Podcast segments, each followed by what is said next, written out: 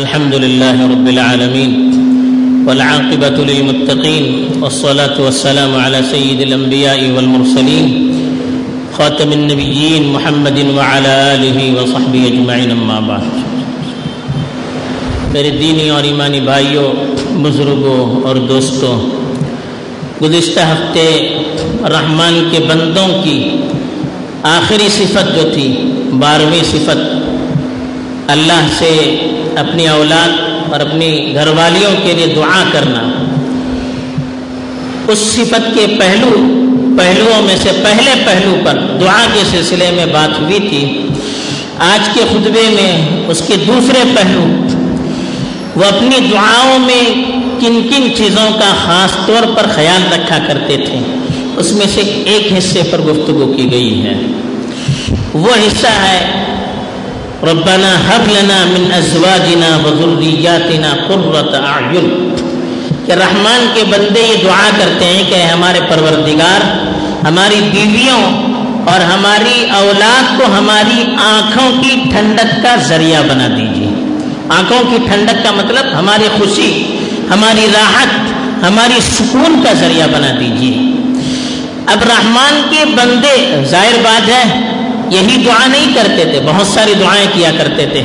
اللہ کے نیک بندے، اللہ کے رسول سے جو دعائیں مروی ہیں اور انبیاء کی جو دعائیں قرآن میں بیان کی گئی ہیں، ان میں سے اکثر دعاؤں کو کا اہتمام کیا کرتے ہیں۔ لیکن اس پہلو کو، بچوں اور بیویوں کے سلسلے میں دعاؤں کے پہلو کو خاص طور پر بیان کر، بیان کرنے کی وجہ کیا ہے؟ پہلی وجہ تو یہ ہے کہ اولاد اور بیویاں، یہ اس دنیاوی زندگی میں خاص طور پر لوگوں کے لیے سکون اور رحمت کا ذریعہ ہوتی ہیں۔ اگر بیویاں اور اولاد اچھی ہیں، تو گھر کی زندگی اچھی ہے۔ اور آدمی کی گھر کی زندگی اچھی ہے، تو باہر کی زندگی بھی اچھی ہوتی ہے۔ اگر گھر میں کسی شخص کو سکون نہیں ملے اپنی بیوی سے یا اپنی اولاد سے سکون نہیں ملتا ہے، تو اس کی ساری زندگی پریشانی میں گزرتی ہے۔ تو گھر کا سکون گھر والی کے سکون پر، اولاد کے سکون پر مبنی ہے۔ اگر اولاد نیک اور سالے رہے گی، بیویاں اچھی رہے گی، تو گھرانہ اچھا رہے گا۔ آدمی کا آدمی کی باہر کی زندگی بھی اچھی رہے گی۔ اس کے دل کو جب سکون ہوگا، قرار ہوگا، اطمینان ہوگا، تو وہ اپنا کام خوشوسلوی سے کر سکے گا۔ اچھے انداز میں اپنا کام کر سکے گا۔ اپنی باہر کی زندگی کو پورے سکون اور اطمینان کے ساتھ گزار سکے گا۔ اس لیے اس دعا کا خاص طور پر ذکر کیا گیا۔ ورنہ دعائیں تو بہت کیا کرتے ہیں۔ دوسری اس کی وجہ یہ ہے کہ گھر والوں کو ان کی اصلاح کے لیے دعا کرنا، اس کی فکر کرنا، یہ بھی ایک ذمہ دار کے لیے ضروری ہے۔ ہم باہر کی فکر کریں، قوم و ملت کی فکر کریں، بہت بڑا کام ہے، لیکن اپنے گھر والوں کی فکر نہ کریں تو یہ اچھی بات نہیں ہے۔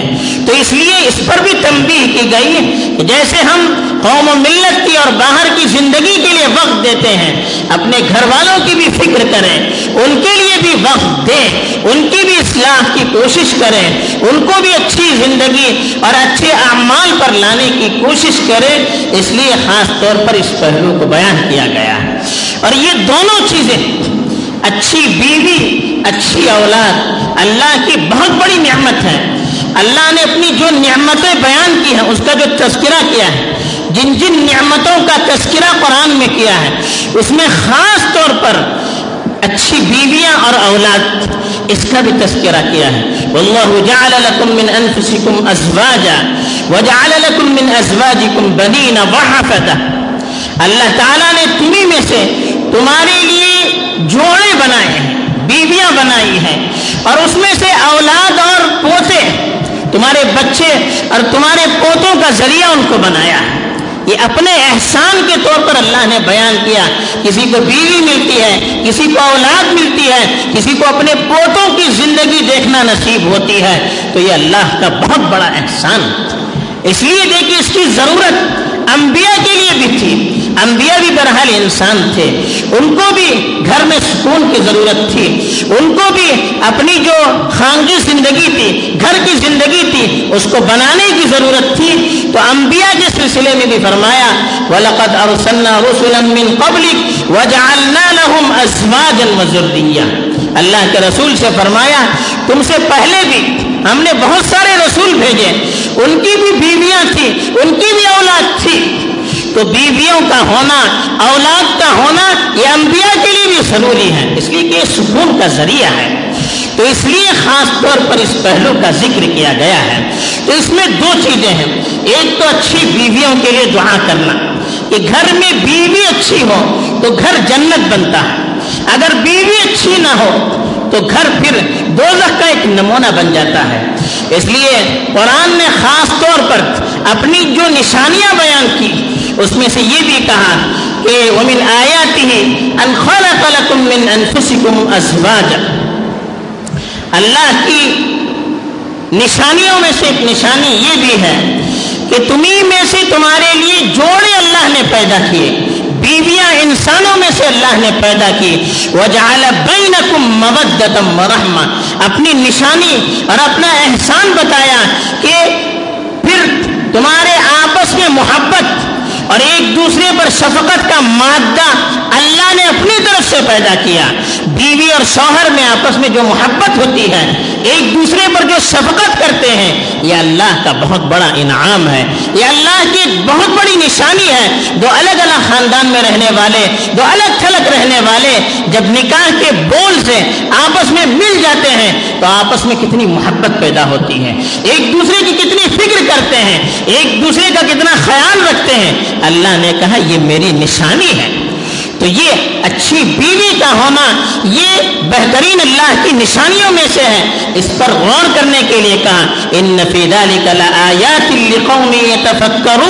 جو لوگ اللہ کی نشانیوں میں غور کرتے ہیں، اس پہلو میں بھی اللہ کی بہت بڑی نشانیاں ہیں۔ اس پر غور کرنا چاہیے کہ اللہ تعالیٰ کس طرح سے آپس میں ایک دوسرے کو ملاتا ہے، کس طرح سے آپس میں جوڑتا ہے، کس طرح سے آپس میں محبت اور ہم آہنگی پیدا کرتا ہے، کس طرح سے ایک دوسرے پر فدا کرتا ہے، ایک دوسرے پر مہربان کرتا ہے۔ اس کو غور کر کے اللہ کی نعمتوں کا شکر ادا کرنا چاہیے۔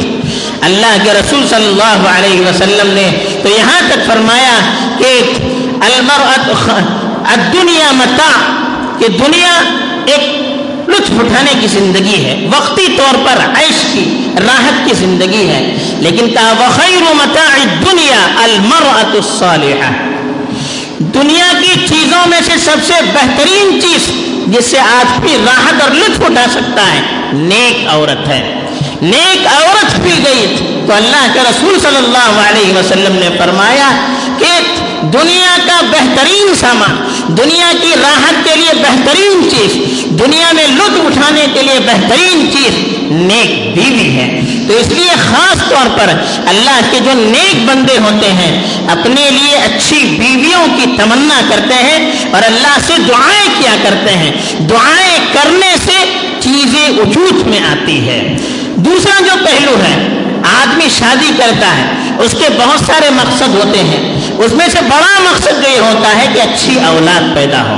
تو اچھی اولاد، اچھے جوڑے کا نتیجہ ہوتی ہے، اس کا سمرا ہوتی ہے۔ اور اچھی اولاد یہ دنیا میں ماں باپ کے لیے رحمت اور شفقت کا ذریعہ ہے۔ دنیا میں ان کی عزت، ان کی سرخروئی کا ذریعہ ہے۔ اور جیسے دنیا میں ان کے لیے خوشی کا ذریعہ ہے، اچھی اولاد مرنے کے بعد بھی راحت کا ذریعہ بنتی ہے۔ اگر اولاد کی اچھی تربیت کریں گے، تو دنیا میں بھی ہمارے لیے راحت کا ذریعہ بنے گی اور ہمارے مرنے کے بعد بھی یہ ہمارے لیے راحت کا ذریعہ بنے گی۔ اللہ کے رسول صلی اللہ علیہ وسلم نے تین چیزوں کے بارے میں فرمایا کہ مرنے کے بعد بھی اس کا ثواب ملتا رہتا ہے، ثواب جاریہ۔ اس میں سے ایک بتائی اول دن صالح اچھی اولاد آدمی چھوڑ کر جاتا ہے، وہ اس کے لیے دعائیں کرتی ہے، تو یہ بھی آدمی کے لیے آخرت میں فائدہ پہنچاتی ہے۔ آخرت میں ترقی کا ذریعہ بنتی ہے۔ مرنے کے بعد انسان کے اعمال کا سلسلہ ختم ہو جاتا ہے۔ ہم نماز پڑھتے ہیں، روزے رکھتے ہیں، ذکر و اسکار کرتے ہیں، صدقہ و خیرات کرتے ہیں، دوسرے اچھے کام کرتے ہیں، یہ دنیاوی زندگی تک محدود۔ مر گیا انسان یہ سلسلہ ختم ہو گیا۔ لیکن اچھی اولاد رہے گی۔ اچھی اولاد کو ہم چھوڑ کر جائیں گے، مرنے کے بعد بھی ثواب کا سلسلہ جاری رہے گا۔ یہ اولاد ہمارے لیے اچھی اولاد ہوگی، دعائیں کرتے رہیں گی ہم اچھی تعلیم دیں گے، اچھے اخلاق دیں گے تو یہ اچھے کام کرتے رہیں گے، تو ان کا ثواب بھی مرنے کے بعد ہم تک پہنچتا رہے گا۔ تو اس لیے کہا کہ اچھی اولاد نیک نامی کا دنیا میں بھی ذریعہ ہے اور آخرت میں بھی ذریعہ ہے۔ جنت اللہ تعالیٰ نے اپنی جن نعمتوں کا تذکرہ کیا، اس میں سے یہ بھی کیا، اچھے لوگ ایمان والے جب مر جائیں گے، جنت میں چلے جائیں گے، جنت میں جائیں گے، اولاد نہ ہو تو کون سی خوشی ہوگی؟ خوشی میں کمی ہوگی۔ تو کہا، اگر مومن جنت میں جائیں گے، ان کی اولاد ان کے معیار کے مطابق نہیں رہیں گے یعنی ان کے اولاد مومن ہوگی، لیکن ان کے اعمال اتنے نہیں رہیں گے کہ وہ ان کے مقام تک، اپنے والدین کے مقام تک پہنچ جائیں۔ مرنے کے بعد جنت میں والدین کو بڑا مقام مل گیا۔ اولاد کا وہ عمل نہیں تھا کہ وہ والدین کے مقام تک پہنچ جائے۔ لیکن اگر اولاد نیک ہوگی، صالح ہوگی، تو اللہ تعالیٰ دنیا میں اس کو، جیسے دنیا میں اس کے لیے راحت کا ذریعہ بنائیں گے۔ آخرت میں بھی ماں باپ کی خوشی کے لیے ان کی اولاد کو اہل نہ ہونے کے باوجود صرف اچھے ہونے کی وجہ سے، نیک ہونے کی وجہ سے اپنے ماں باپ کے مقام تک پہنچایا جائے گا۔ والذین آمنوا واتبعتهم ذریتهم بإیمان الحقنا بهم ذریتهم کہا کہ جو لوگ ایمان لائیں گے اور ان کے پیچھے ان کی اولاد بھی ایمان لائے گی، تو آخرت میں ہم اپنے ماں باپ کے ساتھ ان کی اولاد کو ملائیں گے۔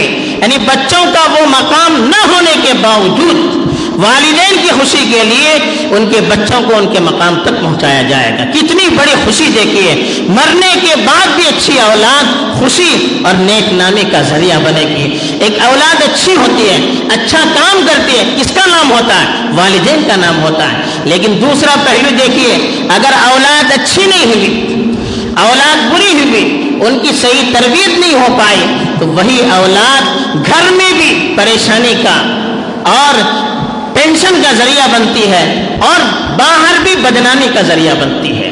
لوگ کبھی اچھے ہوتے ہیں، لیکن اولاد اچھی نہ ہونے کی وجہ سے پورے معاشرے میں ان کی بدنامی ہوتی ہے۔ کیوں؟ ان کی اولاد کی صحیح تربیت نہیں ہو پاتی ہے۔ وہ غلط کام کرتے ہیں۔ تو ان کے والدین کو بدنام کیا جاتا ہے۔ تو اس لیے قرآن نے صاف فرمایا، انما اموالکم و اولادکم فتنہ۔ یہ تمہارا مال، تمہاری اولاد تمہارے لیے آزمائش ہے۔ اگر اچھی تربیت ہوگی، ترقی کا ذریعہ ہوگی۔ اچھی تربیت نہیں ہوگی، تو پھر یہی اولاد ہمارے لیے آزمائش، فتنے اور بربادی اور بدنامی کا ذریعہ بنے گی۔ تو اس لیے نیک لوگوں کی صفت بتائی کہ وہ اپنی اولاد کی اصلاح کے لیے بھی اللہ سے دعا کرتے رہتے ہیں۔ پچھلے ہفتے بھی بتایا گیا تھا کہ باپ کی دعا اپنے بچوں کے حق میں بہت جلدی قبول ہوتی ہے۔ قبولیت کی جو اسباب ہے، اس میں ایک یہ بھی ہے کہ ماں باپ کی دعا اپنی اولاد کے حق میں بہت جلد قبول ہوتی ہے۔ تو اپنی اولاد کے لیے دعا کرنا یہ اللہ کے نیک بندوں کی صفات میں سے ہے۔ تو خالی دعا نہیں، دعا کرنا اہتمام کی دلیل ہے۔ آدمی کوشش بھی کریں، اپنے گھر میں اپنی بیویوں کی بھی اصلاح کی اچھے انداز سے، حکمت سے کوشش کریں اور اپنی اولاد کو بھی صحیح تعلیم دینے کی، اچھی تربیت کرنے کی، اچھے اخلاق سے سنوارنے کی کوشش کریں گے تو انشاءاللہ اللہ دنیا میں بھی سکون دیں گے، آخرت میں بھی سکون دیں گے۔ اسی لیے کہا کہ یہ دعا ہمیں کرتے رہنا چاہیے۔ ربنا حب لنا من ازواجنا وذریاتنا قرۃ اعین۔ اے اے ہمارے پروردگار ہماری بیویوں کو اور ہماری اولاد کے کو ہمارے لیے آنکھوں کی ٹھنڈک کا یعنی خوشی اور دل راحت کا ذریعہ بنا دیجیے، اس کا ورد رکھیے یہی اچھے لوگوں کی صفات بیان کی گئی ہے۔ اللہ تعالی ہمیں بھی اس پہلو پر غور کر کے عمل کی توفیق دے۔ آپ کو بھی توفیق دے، آمین۔ وآخر دعوانا ان الحمد للہ رب العالمين